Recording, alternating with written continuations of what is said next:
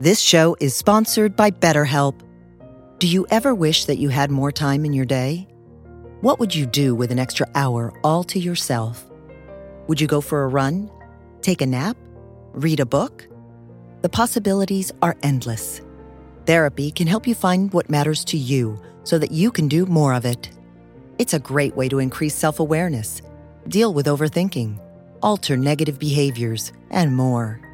If you're thinking of starting therapy, give BetterHelp a try. It's entirely online and designed to be convenient, flexible, and suited to your schedule. Learn to make time for what makes you happy with BetterHelp. Visit betterhelp.com slash heartwisdom today to get 10% off your first month. That's BetterHelp, H-E-L-P dot com slash heartwisdom.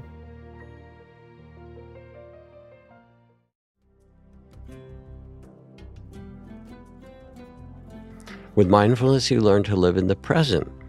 If you walk down the street and you're spending all your time thinking about that conversation you had and rewriting it and the tasks you have to do, you miss the people walking by, you miss the the clouds after that rainstorm, the colors of, you know, the sunset, the lavender and red and orange that's reflected in the windows and in the puddles.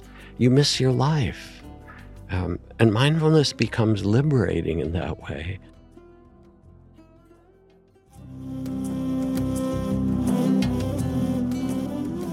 Hey there, Heart Wisdom fam. This is Ganesh Braymiller once again, Jack's media manager, content specialist, and reishi sipping elephant, here to set the stage for a special new episode of the podcast. This time featuring the well versed and highly prepared Michael Krasny of The Gray Matter Show, interviewing Jack on some key spiritual topics like mindfulness, loneliness, compassion, gratitude, suffering, meditation, and the Dharma. This is a fresh interview from this year and a true treat to hear Jack's current views on an array of modern topics. But before diving further down the Dharmic depths, let's enjoy a communal wade in the warm and flowing tide pool of Jack's upcoming offerings and events. This May, Join Jack and his beloved Trudy online as they team up for Wisdom 2.0's month long symposium entitled The Journey of Relationships. Jack and Trudy's session will take place on May 19th, where they will dive into the spirituality of relationship. Then on June 3rd, join Jack online for The Awakened Heart An Invitation to Love, a spirit rock event featuring meditation stories and a dialogue on illuminating your own inner gifts. Like last week, I would be totally remiss not to mention Tara Brach's and Jack's brainchild for fostering digital community, Cloud Sangha, who just opened two new Jack Kornfield focus groups, Loving Kindness and Buddhist Wisdom. Find your digital spiritual community at cloudsangha.co slash Jack Kornfield. And finally, don't sleep on Jack's amazing array of online courses and classes, as well as other exceptional offerings like Dharma Talks, meditations, and articles over on the new. And now, as you may have come to expect, it's time for that rasa, the juice of this fun and flowing episode. Michael Krasny is best known as the three decades host of KQED Forum, the public radio call in program that featured distinguished guests to discuss news and public affairs, current events, culture, health, business, and tech. Considered a Bay Area treasure, Krasny continues in retirement to interview opinion shapers of all kinds on Gray Matter with Michael Krasny. For more, visit www.graymatter.show. I would like to thank Michael for his generosity in allowing us to simulcast this illuminating interview with Jack. In this episode, digging deeply into the rather pivotal modern topic of loneliness, Jack is quoted early on saying, We have the capacity to hold our sorrow and our measure of suffering with compassion rather than judgment, rather than fear. Almost as if you could wrap yourself with the cloak of Kuan Yin, the goddess of infinite compassion, or Mother Mary, so that you know that you're not alone and that you've done this before. Personally, I really love this image. Today I woke up feeling rather lonely, and I meandered my way over to my puja table for my morning practice.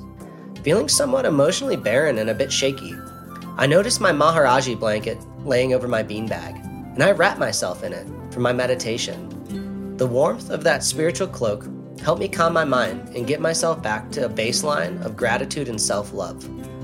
What Jack is relaying here is that we don't necessarily need a physical blanket for this. We can use the ethereal blanket of the Divine Mother to swaddle us when we need that support. Later in the episode, When discussing how truly liberating mindfulness can be to one's life, Jack is quoted saying, With mindfulness, you learn to live in the present. If you walk down the street and you're spending all of your time thinking about conversations you had and the tasks that you had to do, you miss the people walking by. You miss the clouds after that rainstorm, the colors of the sunset, the lavender, red and orange that's reflected in the windows and puddles. You miss your life. Mindfulness becomes liberating in that way. I love how Jack paints this so much, truly paints this. Without mindfulness, we miss the colors of the sunset reflecting in the puddles as we walk down the street.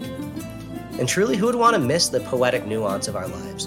Who would want to miss the glimmer in a friend's eye that we notice uh, only through applying that lens of mindfulness? When we are mindful, we are truly present not just for ourselves, but for all those we meet. So, here it is, Heart Wisdom fam. Another delectable episode to feast your ears on.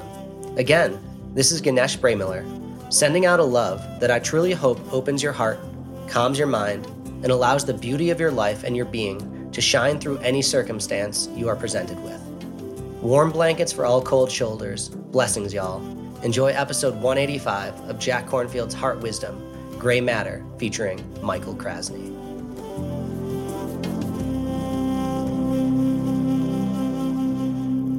Oh, I'm very glad to see you again, Michael. It's and a pleasure. to see you uh, in the flesh. Let's uh, let's talk first about a, a memory I have. Uh, a very memorable evening that occurred a number of years ago at Masonic Auditorium. I was interviewing you and Pema Chodron, another leading Buddhist teacher and writer, on stage, and everybody had their tickets set, or so they thought. But suddenly, all the electricity went off, and so these people were upset because they didn't know what seats they were assigned to. They didn't have their tickets. There was a bit of, uh, especially among many probably good Buddhists. Bad, Buddhists behaving badly at the moment. Yes, they were. That's a good way to describe it and encapsulate it. And you and Pema were remarkable in that you used that moment to talk about not get. I mean, you think about all those people at Southwest Airlines and how they must have felt. You know, I'm thinking about that.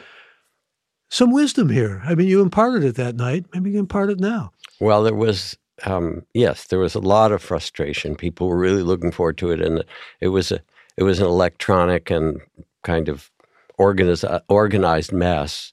Um, so we had a choice. We could kind of pause the program and let everybody stew and wait for a long time. We said, no, we've come here to practice in some way to learn how to embody graciousness, uh, an inner sense of well being with the vicissitudes, the 10,000 joys and sorrows. Here it's presented. Let's practice with this. And it changed the whole vibe in the whole atmosphere. There's a story that happened that night that I'd love to tell also, Michael, if I can. Of course. Because it but you uh, just framed it perfectly, like just now, too. Yeah, because it resonated. So once they were all inside, and it was like 3,000 people, we were talking about compassion and teaching, and then taking questions. And a, and a young woman stood up and, in a very raw way, said that her partner had just committed suicide, or, or I'm not sure I, that's even a good language anymore, but he died by suicide the week before. Um, and Pema started to work with her and say, Can you hold yourself and him and everything in a field of compassion? And you could feel the room begin to settle with her f- tremendous grief. Um, people began to breathe a little bit more. And then I could sense how isolated she felt in this and alone. So I said um, to the room, How many of you here? have experienced the death by suicide of a family member or someone close to you, would you raise your hand or would you stand up? 250 people, maybe, you know, 10, 20%, some amount stood up. And then I asked them to look at this young woman and I asked her to open her eyes and just to gaze around and people looked at her with so much tenderness and understanding in that moment. It felt like the room turned from a, you know, hall in San Francisco into a temple because there was so much compassion and love. And she really didn't feel alone. She felt, okay, I am supported and held by all these other human beings going through what we do as humans. All these strangers. Strangers, and yet in the moment, not strangers. Yeah. So that to me was one of the moments of that evening that still touches me. It's a lovely story and a story that people should keep in mind uh, because that can be replicated in so many different ways in terms of compassion and extending the self. I was also thinking, interestingly enough, for some reason about Ram Dass, whom we both knew, and uh, that idea of be here now. And yet, there are so many people who are depressed or suicidal. I don't want to get too grim here, but um, the idea of being here now just doesn't even resonate for them. I mean, and then they can have that moment that you just described, and suddenly it can lift them up. But what do you advise, or what do your teachings advise about those who don't want to be here? You're talking about suicide, uh, who feel that it's just too painful, depressives, or people who are going through a kind of grief that's absolutely intolerable. So you're asking a really profound question for us as human beings. How do we manage when things are really terrible? Um, and first, I want to speak to suicide for a moment because what I've learned over these many years is that people who want to take their own life, you know, who want to die, are right, but there's a confusion, confusion of levels because it's not their body that needs to die. It's something that's going on in their life that needs to die, whether it's the isolation and loneliness, whether it's how to deal with the physical pain, whether it's a grief or a loss or something like that. They're in the wrong marriage, they're in the wrong job, they're in the whatever. And they think that their body is the problem, but actually, there's a different kind of death that's called called upon, that's calling to you to let go and start again. And understanding this often begins to shift the uh, the whole inclination toward toward dying to something that becomes death and renewal for them rather than the end of life. So that's just one part of your question. Are you also getting at the idea that the body is not permanent like the spirit? That too. That too. Yeah. Um, and then the other thing is that in your question, it sort of follows on what we talked about that evening with Pema Chodron. Um, we get so isolated in this society now, um, and all the more so from the pandemic.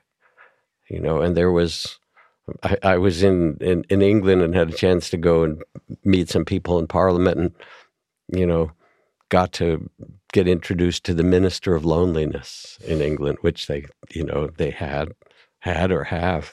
Um, and part of the way that we get through the kind of despair or depression or grief has to be in connecting with others. We have to find ways to do that.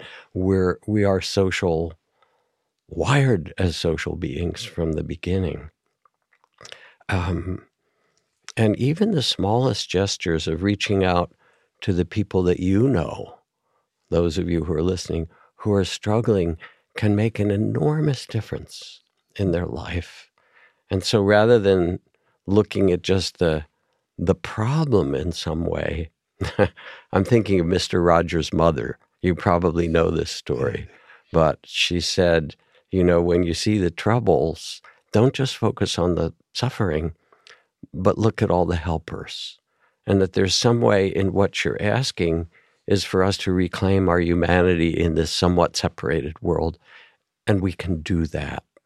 Um, I think about the hurricane in Houston when there's that huge flood and you know people were on their roofs with their children and their dogs and it was a really terrible aftermath and then there was the Cajun Navy that came and there were people with airboats coming from Louisiana in the back of their, you know, towed in the back of their pickup truck and all over.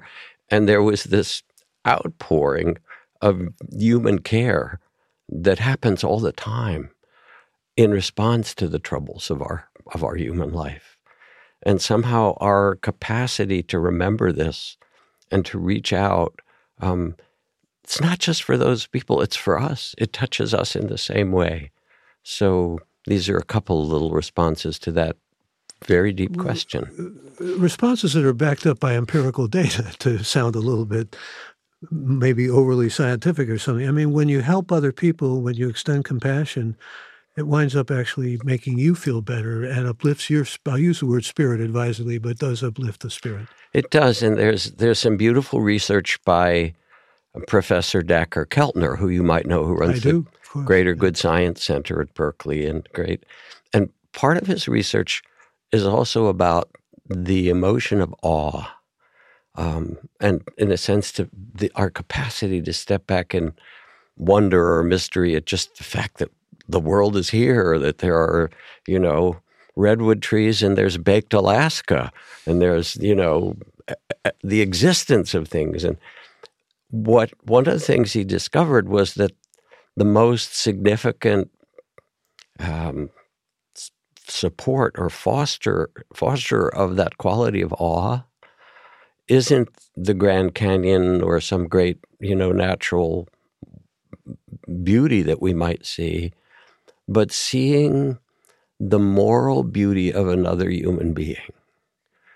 You've dealt with so many people and helped so many people, and I'm sure you've come across a number of people who are. I'm thinking about the title of a Richard Farina novel. I'm been down so long it looks like up to me. I mean, there are people who are that down; they just can't extend themselves. They can't be in awe. They're immobilized. They're almost paralytic, really. Yeah. So I'm taking in your question, and I'm also with the people who are listening because this is a hard thing to carry. Um, that we know people like that, or or it can be a phase of our own life yeah. in which we feel isolated and lost and so forth. One of the beautiful things that I've learned over these years, and it's not to take it lightly at all, is that the human heart also has the capacity for enormous compassion. And again, the research, you know, at Yale University, they tracked pre-verbal infants who want to reach out and help when someone hurt, is hurting or loses something. You know, they track their sound and eye movements and so on. It's built into us.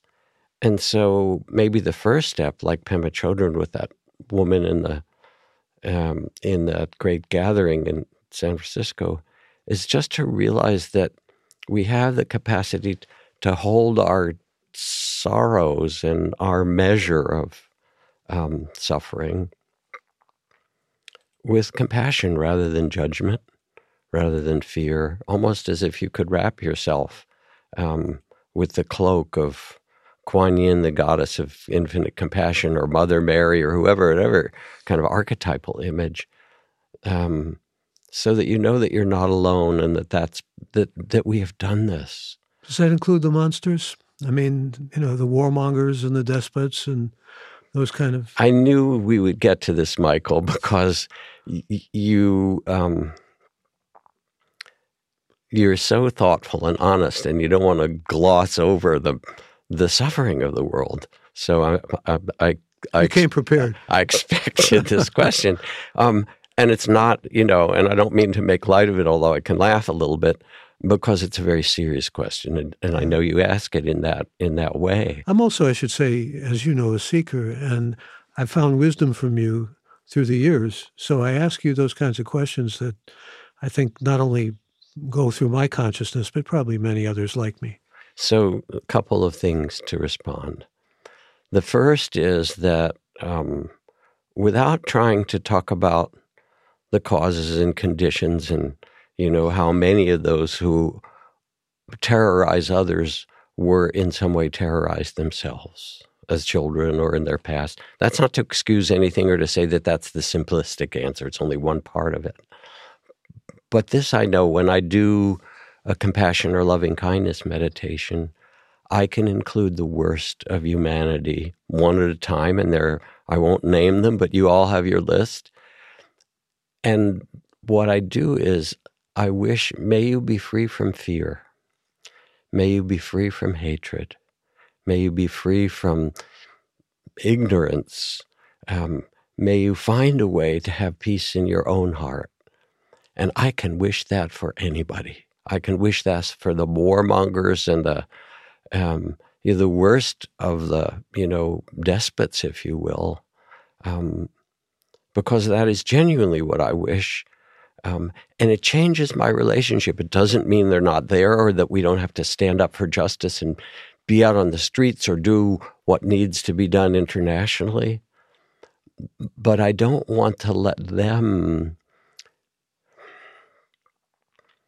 colonize my heart, take over and say that I'm going to be like them, even in hating them. And when I think of my great inspiration and dear friend Maha who was the Gandhi of Cambodia, nominated for the Nobel Peace Prize many times, um, standing up in front of hundreds of thousands of refugees in the Cambodian camps where I got to be with him and work together with him.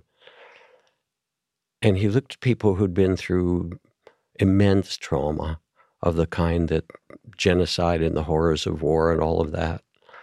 And all 19 members of his family had been killed, so he had a kind of moral authority to speak. And he put his hands together, gazed out over this crowd of people who came to listen to him, and chanted in this ancient language in Sanskrit and Cambodian this one of the first verses in the Buddhist text that says, Hatred never ceases by hatred, but by love alone is healed. This is the ancient and eternal law.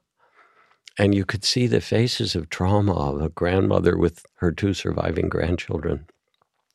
And after a while, people just started chanting with him because he kept repeating it. And it was as if he was saying something that was a truth even bigger than their sorrow, that still it was true. Hatred never ceases by hatred, but by love alone is healed. And for 15 years, he led people back on foot to their villages chanting that. He said, You can't go in a bus, you can't go in the back of a truck.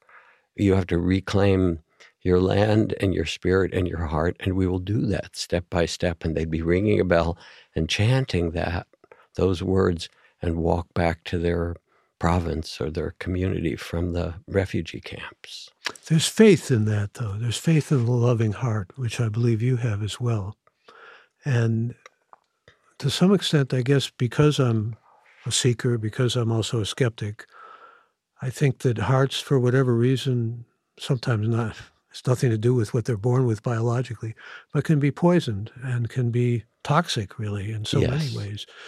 And so we have to be aware of that, don't we? I mean, especially when we're being want to be compassionate and generous and all of those positive things that you emphasize.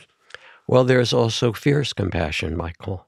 It doesn't mean that with compassion and even understanding the suffering of those who are causing suffering, um, that then you turn your gaze away. But in fact, it asks something harder which is to see it clearly and to see and feel into the suffering um, and then respond. And, you know, when you look at the teachings of meditation that I followed for 50 years since being starting as a Buddhist monk, um, people tend to think of meditation and mindfulness as kind of a passive activity that you get quiet, you quiet the mind, you open the heart, but there you're sitting there on your, you know, bespoke zafu in a very comfortable place somewhere in Northern California. I'm making fun of myself, I have to say. Anyway, um, but it has two parts. Like breathing in and breathing out, the even the word for mindfulness, sati sampajanya means mindful presence and mindful response. Or in Zen they say there are only two things you sit and you sweep the garden. And it doesn't matter how big the garden is. And so you quiet the mind and open the heart. That's one part. And then you respond. Compassion actually is a verb. It's not a it's not just a state of the heart, but it's the the deliberate response. And one more little piece to add to tease apart compassion and empathy because empathy is that ability to feel together with another. Um, but if you're walking by a school play yard and a kid is being bullied, you might feel empathy for that child being bullied. The next step of compassion gets you to walk over to them and kind of be a presence that helps to stop that, or maybe to talk to the teacher or talk to the authorities, the school principal, so that compassion has both the spirit of empathy where you feel with others and then sweeping the garden. Does that include compassion for the bully? It does, actually. Yeah. It does. We've got some questions coming in. Let me go to them. First one is from Juan in Mexico City who says, uh, It says that meditation helps you have good health. What's your opinion about that? Well, again, the data pretty much supports that. It does very well. It does. Uh, um, there's now been about nine or ten thousand studies on mindfulness and meditation in the last few decades, and it helps with emotional regulation. It helps with physical healing. It actually increases or promotes the study that was done of Jon Kabat-Zinn's eight-week mindfulness-based stress reduction in healing of several kinds of disorders. Show that it sped up healing but more than that, um, it brings a kind of, when done well, and well means mostly that you just do it. The, there's only really one bad kind of meditation. That's the, that's the one you don't do. But anyway, if you're practicing, whether it's a you know a mindfulness practice or a compassion practice, um, it actually changes the regulation of your body so that the fight, flight, or freeze anxiety and those things which modern life triggers in us um, when it's ongoing is really bad for us. But to be able to reduce that with a sense of well being um, changes everything. Can that take away from what sometimes is a flight or fight that can help you survive better because of the exigencies of what you're undergoing? I don't think you got to worry about that, Michael. You know, if you step off the curb and a car comes careening around the corner, no amount of meditation is going to, you know, it's going to stop your body from saying, let's get the heck out of here and jumping back on the curb. There's something so deeply built into our bodies and our being that wants to survive. Um, and then, in fact, um, and it's all healthy. So there's a useful kind of stress and a useful kind of immediate response. Um, we don't want to live there. We We've talked about this before, I think. Yeah. You know, we know there are people who are driven, they're driven to succeed, they're driven to because of money or fame or whatever. And they'll tell you if they reduce that kind of stress and meditate, it takes away from the drive that motivates them. I'm sure you've heard that. I have heard alpha types, and I and not even alpha types, all types. And I have some dubiety about it. Let me say, because um, I do know alpha types, and for some strange reason in this at this point in my life, I've also become the mentor for a whole bunch of gaggle of, of CEOs and zillionaires and things like that. And maybe they're they're the odd group among them because they're actually looking for how do I live a more compassionate or peaceful life inside.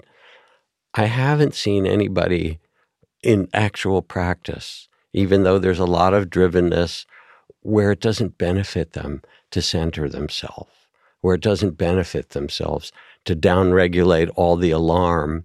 And my dear friend George Mumford, who is the meditation mindfulness coach for the LA Lakers and the Chicago Bulls during the years when they got all the championships and so forth. So he worked with everybody, Michael Jordan and Kobe and all of those people. Um, and they all need, they're tremendously competitive and tremendously skilled. They also needed ways to steady and regulate themselves. I can tell you, I did a couple of CEO conferences in my day, and inve- inevitably, they talk about all kinds of things having to do with business and you know the enterprise they were in, or just tactical sort of warfare and competition, all that. But what came across from their wives or their partners who were with them was they need downtime. They need to relax. You know, they just weren't doing any of that. They weren't. They needed to learn how to do that. And you get to be actually more skillful, and in some way more wisely responsive when you have that, when you're not just on alarm all the time. But I see it at every level. We're talking about CEOs. I, together with um, Tara Brach, a dear friend, we started a company called Cloud Sangha. Sangha means community. And it's the thing we're talking about how we help each other. Because even these CEOs calling me saying, hey, you know, I'm really having a hard time. How do I do this?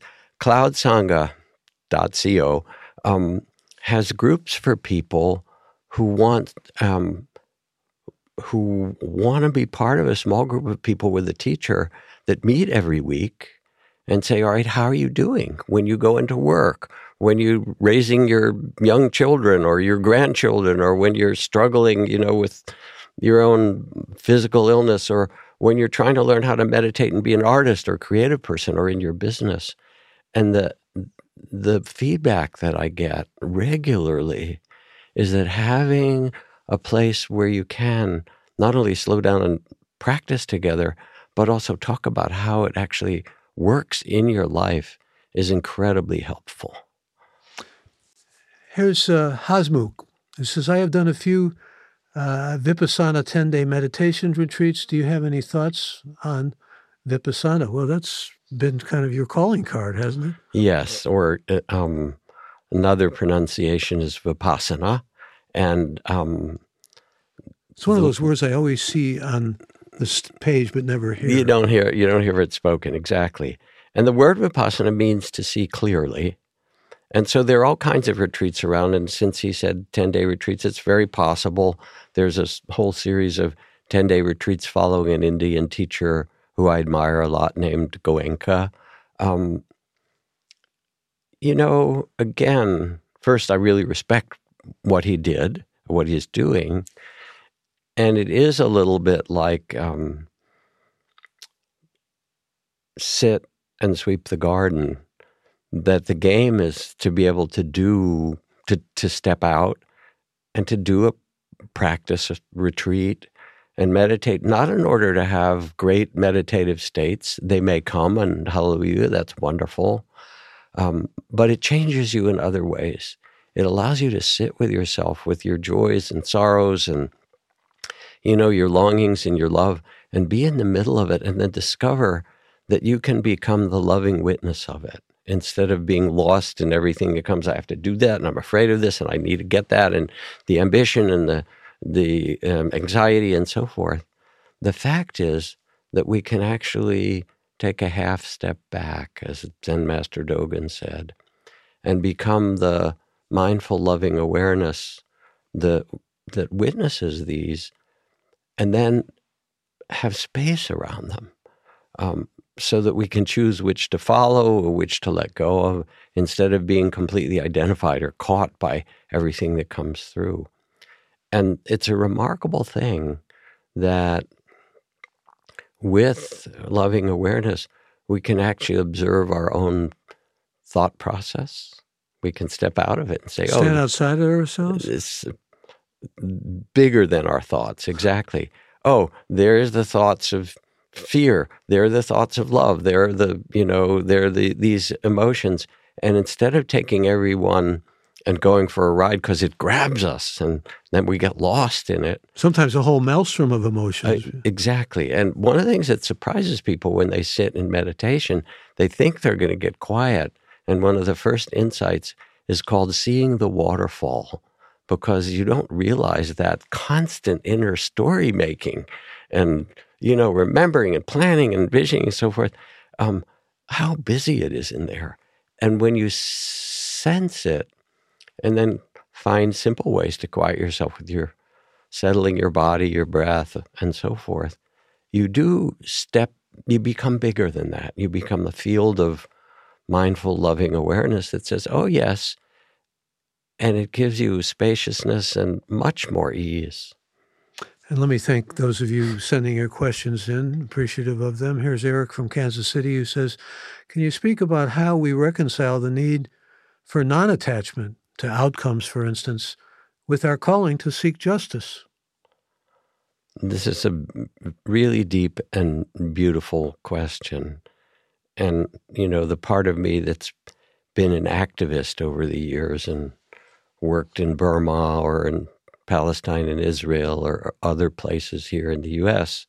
Um, in modest ways, quite honestly, because I've really mostly been a meditation teacher and so forth. But I had to do that. Um, I couldn't just sit. I had to sweep, you know. um, so I, I'm deeply sympathetic to the question and to the longing for justice and the need to stand up for justice.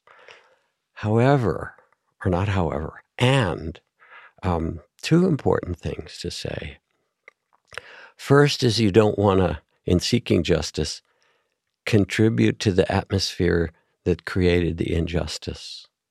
And so if you go out at it from a place of anger and hatred to try to stop hatred and misuse of other people, you actually add to it.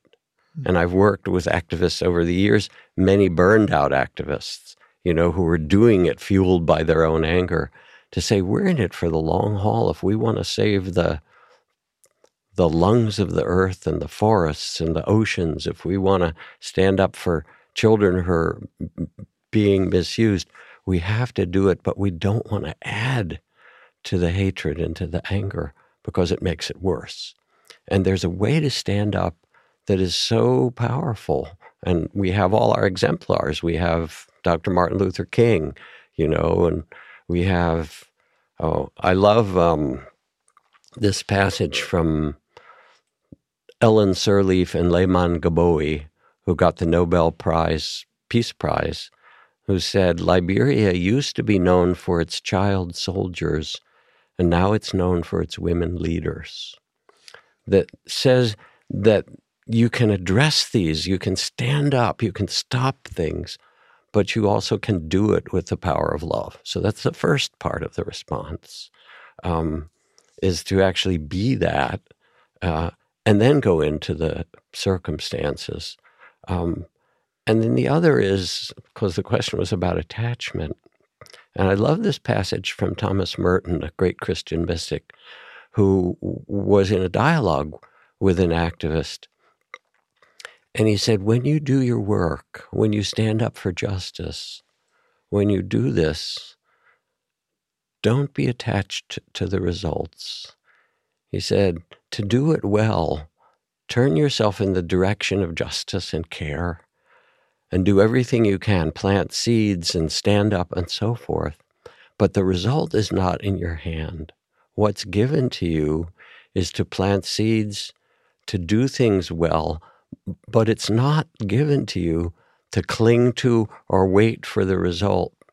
Instead, you must rely on the truth and the value and the honesty of the work you do itself and know that in its own time it will bear fruit.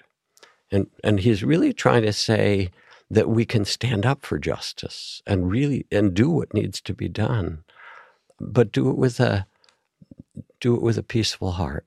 Two questions. Do you believe, like King did, that we're on a trajectory toward justice? That the moral arc of the universe may be long exactly. and it bends toward justice?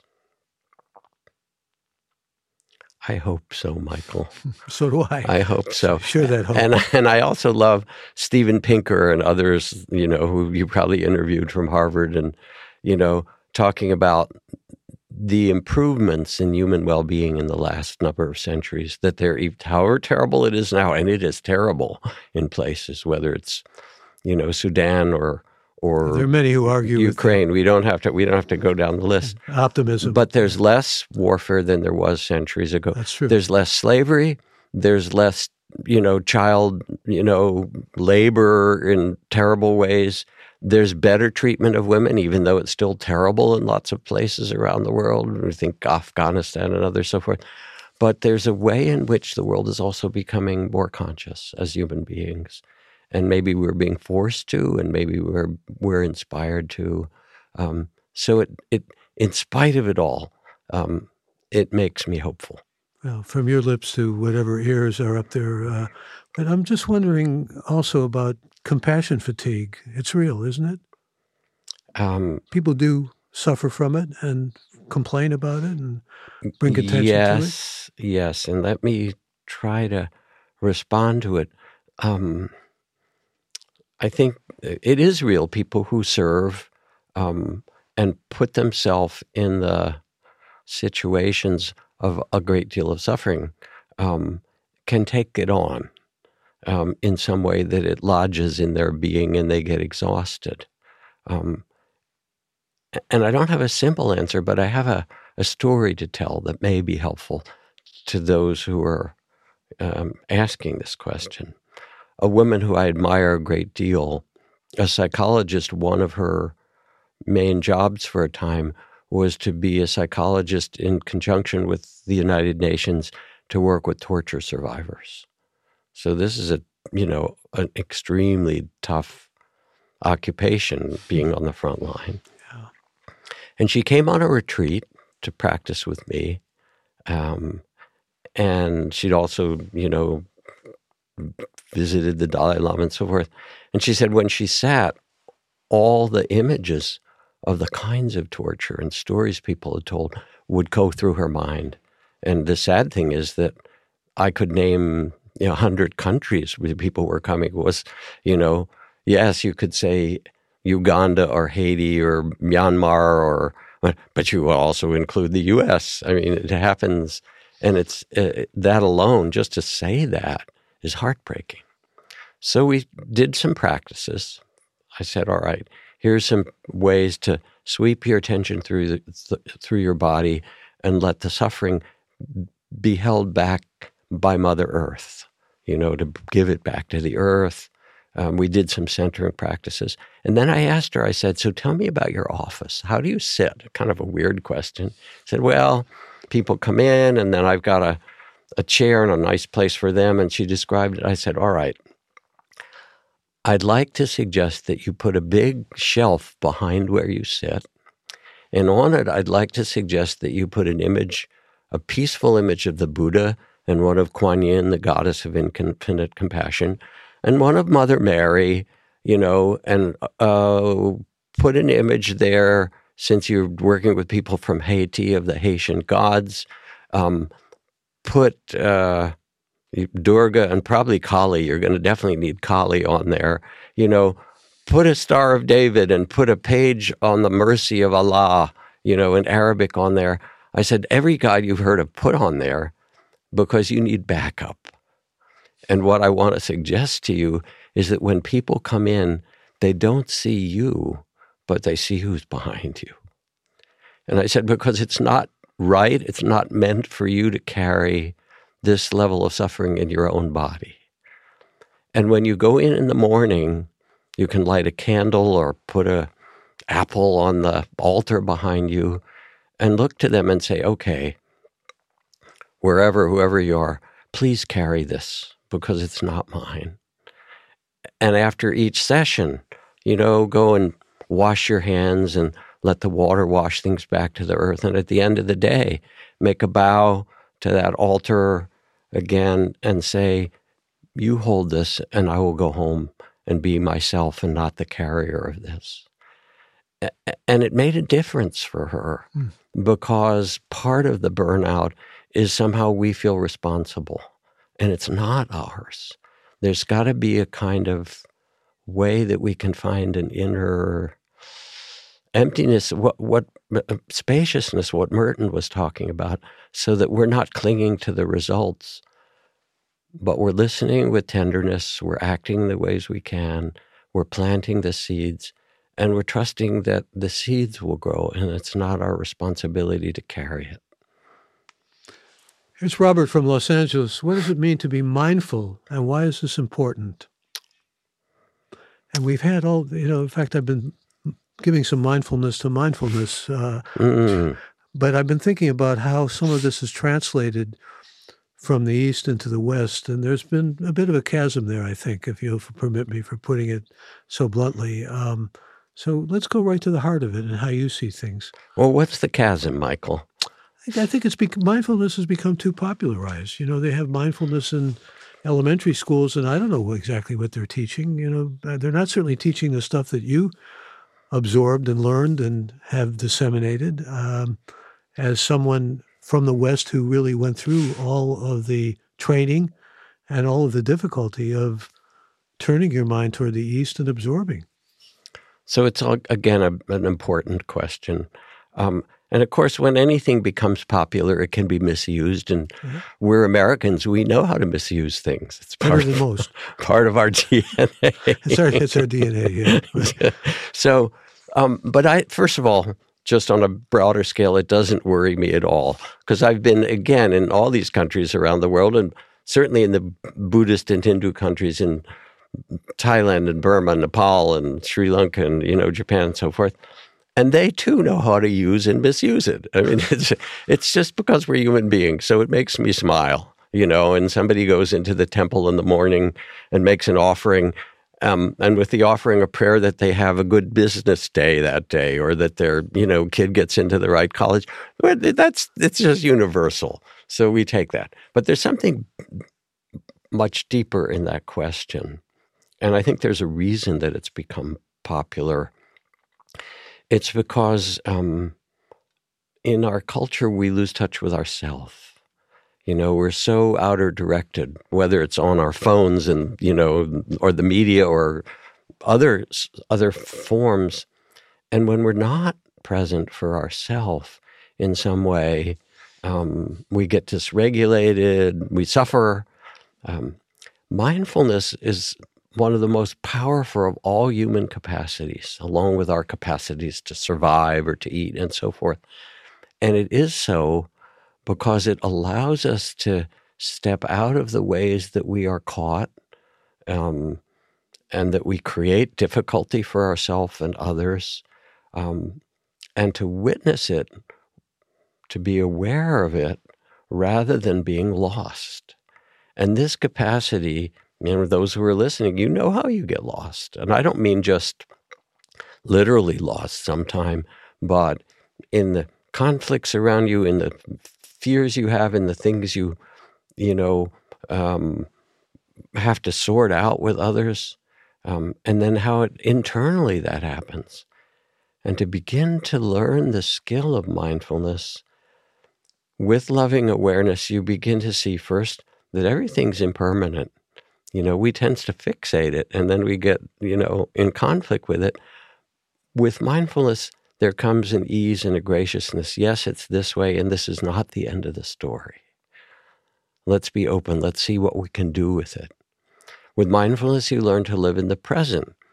If you walk down the street and you're spending all your time thinking about that conversation you had and rewriting it and the task you have to do, you miss the people walking by, you miss the the clouds after that rainstorm, the colors of, you know, the sunset, the lavender and red and orange that's reflected in the windows and in the puddles. You miss your life. Um, and mindfulness becomes liberating in that way. Keeps you from the restlessness, too, of the it mind. Does. It? it does. And it allows you to actually be with the people that you're with or the project that you're doing. And modern neuroscience says it very clearly. Um, you know, we think we can multitask, which we sort of do, but underneath it, we're actually shifting very quickly from one to another, one to another. You can't do two things at once in the brain in that same way, at least as they've measured it. And that's part of ancient Buddhist deep psychology. And the ability to stay present and focus with the person in front of you, with the task, with the day that greets you in the morning um, changes your relationship to life. Mindfulness is a gateway, if you will. Um, the the teachings say that life has suffering and it has causes greed attachment fear confusion and there's a way to extricate yourself there's a path um, mindfulness and, and meditation to inner freedom I, I want to get to that too, but mindfulness and meditation are interlocked. They're in that synergistic. Way, or? They're they're interlocked. Yeah, meditation is express. It's a training in mindfulness, but you don't only just do it sitting in meditation. You can be mindful, you know, when you're cooking or with your children, or when you're making business decisions, and you step back and have a sense of spaciousness. Mindfulness and even meditation. Um, are the path to freedom? How, why is that?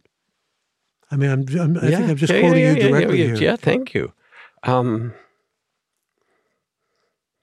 well, there's two kinds of there's the inner freedom and outer freedom, and they they go together. I mean, I forget who it was, maybe Toni Morrison or someone said the purpose of freedom is to free others. Um, so I, you can't really separate them. As I've been talking about, when we sit and start to get quiet, there can be restlessness and doubt and fear and, you know, overwhelm and sleepiness and, you know, plans and remembering. And all that's fine. But if we're caught up in it too much, we lose our center, we lose our well being, physical and mental. We lose the capacity to see more clearly.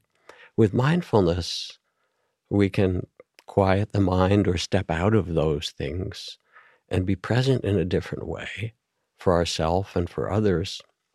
And then it also allows us to change the environment. And I think of the um, words of Zen Master Thich Nhat Hanh, um, where he said, When the crowded Vietnamese refugee boats met with storms or pirates, if everyone panicked, all would be lost. But if even one person on the boat remained steady and calm, it showed the way for everyone to survive. And so we also become that person in the boat of the world or the boat of our community. And it makes all the difference. Here's Susan from Brooklyn. How do you distinguish pain versus suffering? Thank you, Susan. Thank you, Susan. Another important question. Um, the simple kind of glib phrase, and I, will then I'll unpack it, is that pain is inevitable, suffering is optional. And again, it's depending how we use these words. So I'm going to use them in a specific way. Life and human incarnation has pain. You have a body, you have pleasure and pain. You have gain and loss, you have fame and disrepute, you have joy and sorrow. Um, it's woven into the fabric of existence. Um, and to learn how to be present for pain um, in a steady and wise way is a tremendously important thing because we'll have times of pain. And I think about working with someone whose child had a really grave illness and um, you know, they would pace around and they would search the internet and they would do all this. Nothing helped them more than sitting down and just saying, Where do you feel this pain? Oh, it's in my heart, it's in my gut.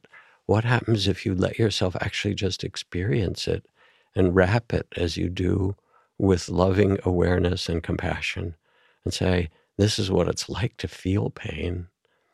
And then maybe extend the compassion and say, How many other fathers are sitting with a sick child on this earth at this time? And you realize that it's not just you, but it's our human, it's our human task. So there are ways you learn to be with physical pain in your body or emotional pain with mindfulness that reduce suffering. It doesn't necessarily make you feel better, though, to know that there are others in pain for the same reasons that you're in pain, does it? I think that it does. For example, if you're in the middle of a painful divorce, you can be in a kind of cocoon and say, "Oh, all my friends they're married or they're you know they're single or whatever, and I'm the one that's suffering." Right? But if you get a little quiet and realize that today there are, you know, two million seven hundred forty-three thousand eight hundred seventy-one other people in North America who are feeling the struggle and the pain of divorce, you realize it's not just you. You don't blame yourself as much. You don't judge yourself. You say, okay, this is what we have to do. We have to learn how to do this. And, and, and, and, and it takes away that sense of self judgment and isolation. A funny thought, though, Jack, I have to confess. I yeah. remember the comedian Henry Morgan, you know, from, I'm dating myself here as a dinosaur one of the early television programs. I've got a secret. Back with with Jack Benny and uh, of yes. that era, yeah, yeah. Henry Morgan said, "I've got a toothache, and I'm thinking about all these other people who are going through but the toothache is mine. Yes. And I'm feeling the pain. Yes. And to think about those other people. In other words, it was a little philosophizing from a from a comic, but it made I, sense. I, I, I mean, it, it, I appreciate that, and there's there's some truth because if you don't learn how to deal with your own pain, um, then your life will be really a great struggle. And it's one of the beautiful things that you learn sitting in meditation is to do that. But if also you think you're the only one, um, it also isolates you. So these actually can go together. It's not one or the other. And you know, you want a, dentist with some good um, nitrous oxide or whatever it is help you with your pain. I'll go to some more questions in a moment, but I was also I was listening to one of your tapes, and you were talking about the Dharma and the Dharma body and the body of Buddha, and I must confess, a lot of this was sort of mysterious to me, uh, as it probably would be to most Westerners and everything. Could you break that down in terms of what you want to communicate? So, Dharma is a Sanskrit word that has a complexity of meanings. It's a big word, just like love has, you know, I love um, Ben and Jerry's ice cream, and I, I love my child, and I love, you know, the earth, and it can have, have all kinds of meanings.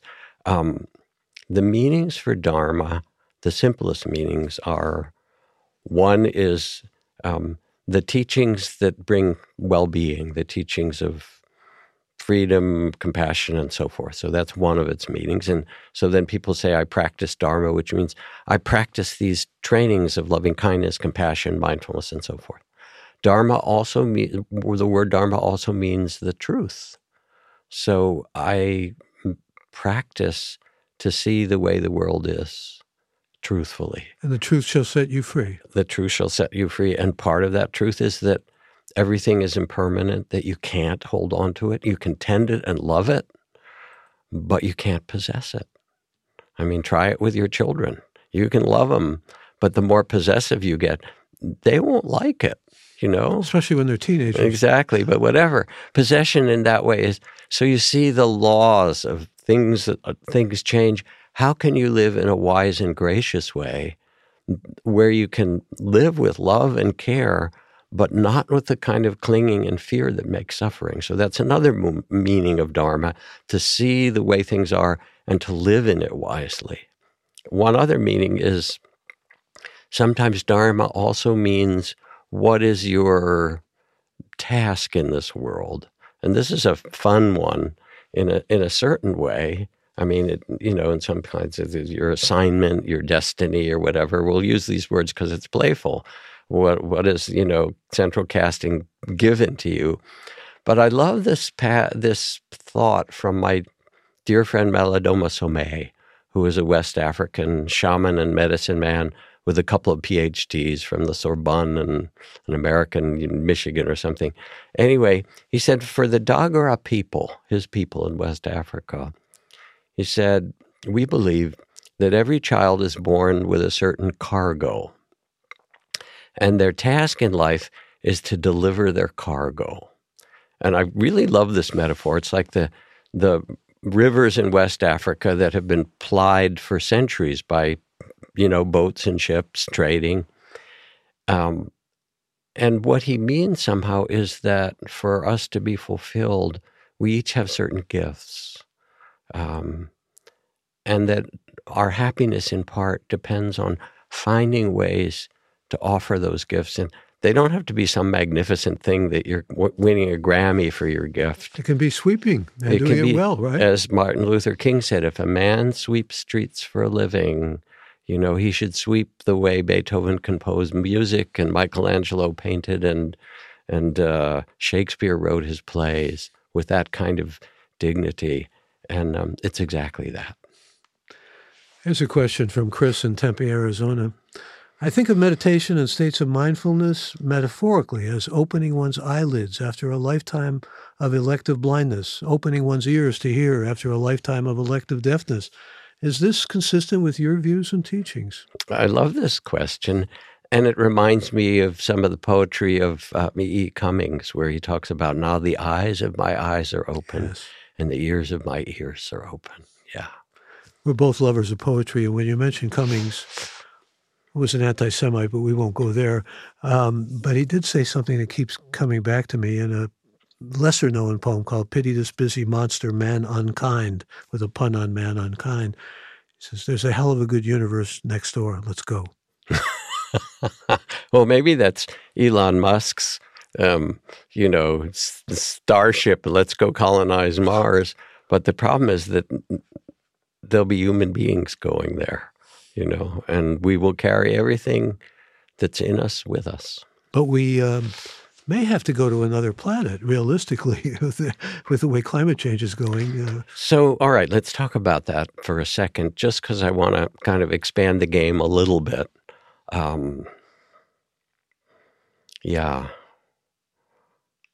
One of my friends um, is someone who's very deeply involved in uh, nuclear fusion projects. Mm-hmm. And um, he says they've they've got one of the best in the world, and it's one of the kinds that are not the giant, huge ones that cost billions and billions, but the smaller ones using lasers pointed to each other and so forth. That they're very close to having a workable fusion reactor um, that's no bigger than a house. So it's not some huge thing, or smaller even than that. Um, and their goal is to be able to fabricate these when they get permission from the nuclear regulatory in the next year, year and a half, by by the thousands, and that within within a decade, um, they will produce all the power that's needed on the planet without oil or anything else.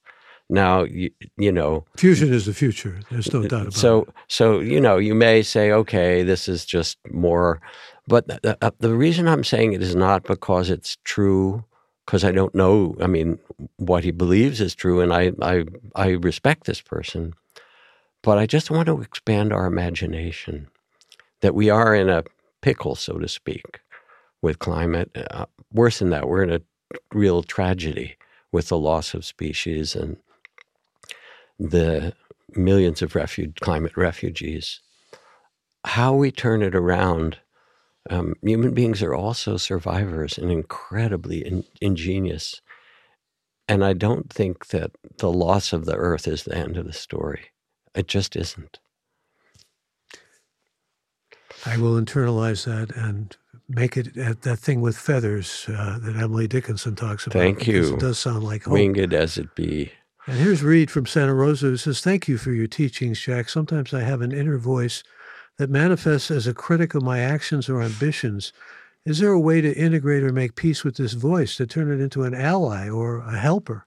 Beautiful, beautiful question. And um, it's so interesting uh, that you articulate it because it's so common for us as human beings. First, a little uh, uh, anecdote from Julia Childs, the great French chef or American French chef, um, where she said, if you're in the kitchen and you drop the lamb, you can just pick it up. Who's going to know? Right? And there's something in the spirit of that in which the judging mind is part of the mind the, in that way. It's not the point is not to get rid of it. I hate judgment. I want to get rid of it. I don't want to be so judgmental of myself and so forth. But what's that? It's just more judgment. Instead, you can turn toward it, offer it a little bow, and say, Thank you for trying to help me, you know, or thank you for your opinion. You know whose voice it is. They programmed it in there long ago, whoever that was. You know, thank you for trying to keep me safe. Thank you. Um, and then say, I'm fine now. And so the point is, in some ways, um, not to struggle against it or to judge yourself or the judgment, but to pick up the lamb, which is to say the next task you do, you're cooking or you're, you know, you're writing something or you're, you know, traveling somewhere, and to say thank you for keeping me safe. Um, I'm okay. And this capacity that we have to notice how we get caught in unhealthy patterns and then to smile and say, yeah, because it's trying to save you. It's not, that's the turning around. You can appreciate it. Okay, it's trying to keep you safe. I'm good. It's all right. Thank you, whoever it is. Um, You're also trained as a psychologist, and yeah. I can't help thinking about the superego, which one of my friends described once as a cop with a baton, you know, that is swinging Whacking wildly you. and yes. hitting you in sometimes anatomically sensitive places, in addition to maybe your cranium. Uh, you well, to, your your image, Michael. Then I have to say, um, and I with with great respect for those who are really good police and officers, we also have this flood of information of those who have misused that position, and the killing of black American men is just the kind of tip of the iceberg of how things can be misused and have at times. Um, we don't want to become them. If that inner cop is beating you with a baton and you say, okay, I'm going to get my baton or my gun or whatever, you get it, it's not a very good fight. And you suffer and they suffer. That's why I like that metaphor because it does involve pain and suffering. Right. Exactly right. So instead, instead of, you know, battling the cop, you can say, thank you for trying to keep us all safe on your beat, you know, and sort of step out of the way and say, I appreciate it. Um, you've done a good job so far, but right now I'm actually okay. And I don't, you know, you don't have to follow it. Here's Colin. It says, Could you comment on how the yogi meditating in a cave impacts humanity overall? Can their work reach others? Is there unseen mechanisms by which this might happen? there are unseen mechanisms by which many things could happen. And, you know, and I mean, it's a beautiful question because um, we're learning so many things each decade, whether it's about the cosmos with the new, you know, Webb telescope there showing us the the surprises of the early universe, you know, and maybe it wasn't what we thought, and and so forth, or or genetics or inner science. Um, and those are the those are the kind of physically measure, me, measured things. We are consciousness. We are conscious. That's your capacity to hear these words and Michael's words and so forth. You're not your body. It's very clear. Consciousness was born into your body. Um, and it will leave it when you when you die. You'll see. You'll float out of your body and go wow that was quite an incarnation or whatever you say. Um, but you're clearly not your body and i've sat with so many people in hospice and dying who literally drift out of their body and come back and say wow i had no idea or and i've had all these out of body experiences in meditation. Who we are is consciousness itself mm. born in these forms um, and in that way, there's all kinds of mysterious things. I used to not believe in a lot of stuff like this because my family was all scientists. My father was a scientist. My brother was a great engineer and scientist. Another was, you know, the chief building inspector of San Francisco, studied architect, engineer, all these things. Another was a, you know, director of a giant, of a Genentech, big biotech. So I come from a lineage of scientists. And I was very skeptical. I didn't believe in a lot of things. Now I kind of believe in everything, you know, and not in a kind of um, woo woo way, but there are mysteries that are so great. We do affect each other and we do interact with each other, not just in physical ways. And how that might happen, I don't know. Um, and whether that yogi is affecting the world, all I could say is, I hope so be a wonderful note to end on, but I want to end on something else because I was reminded of Nipun Mehta, our 17th episode, uh, in terms of this gray matter with Michael Krasny, podcast that we're doing. And I should mention Jack has a podcast too, put a plug in for that. Um, but we were talking about gratitude around Thanksgiving. And my question to you is I know gratitude is good, it makes us feel better, uh, it's a positive thing. But to be grateful to what or to whom is the question that continues to haunt me as someone who once did a book on agnosticism. Um, do you have any wisdom to shed on that? Well, I have a question for you, Michael. Have you ever experienced gratitude not to some deity or some whatever, but just plain gratitude. Sure. How'd it feel? Like I said, it feels good. Yeah.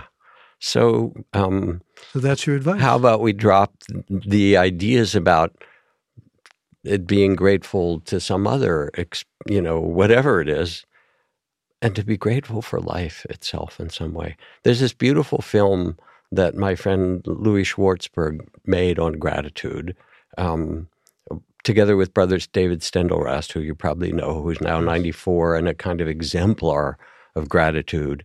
Um, and he shows people in all these amazing circumstances and their moments of feeling grateful. And you watch it like you're talking about, and you go, "Oh yeah, ooh, yeah, me too. Oh yeah, that that as well." And so we somehow we affect each other, and gratitude is one way of having the gratitude's a form of love, really, of feeling that love. And the last thing I just want to remind people again about Cloud Sangha, I'm doing it today because we catch it from one another, is the other thing. I'm thinking about that. And that that's a way to have a, a, a, a, pod of people that are your gratitude buddies that say, oh, this is what I'm grateful for, or your compassion buddies. This is what I'm holding with the heart of compassion. Well, I'm grateful for you and uh, grateful that we spent this time with you. And I think I'm speaking for all who heard today's podcast or will hear it. It's been a delight. And it's always been, I'll use the word I used initially, enlightening. And certainly you bring a lot of light. Thank you for that. I thank you, Michael. And also, I must say, having listened to you for decades, y- your level of being curious and interested and open minded and probing and incredibly well prepared and well read. It's like, I'm grateful for that and for you and for all that you've done. And it's kind of wondrous in its own way. So thank you. Thank you.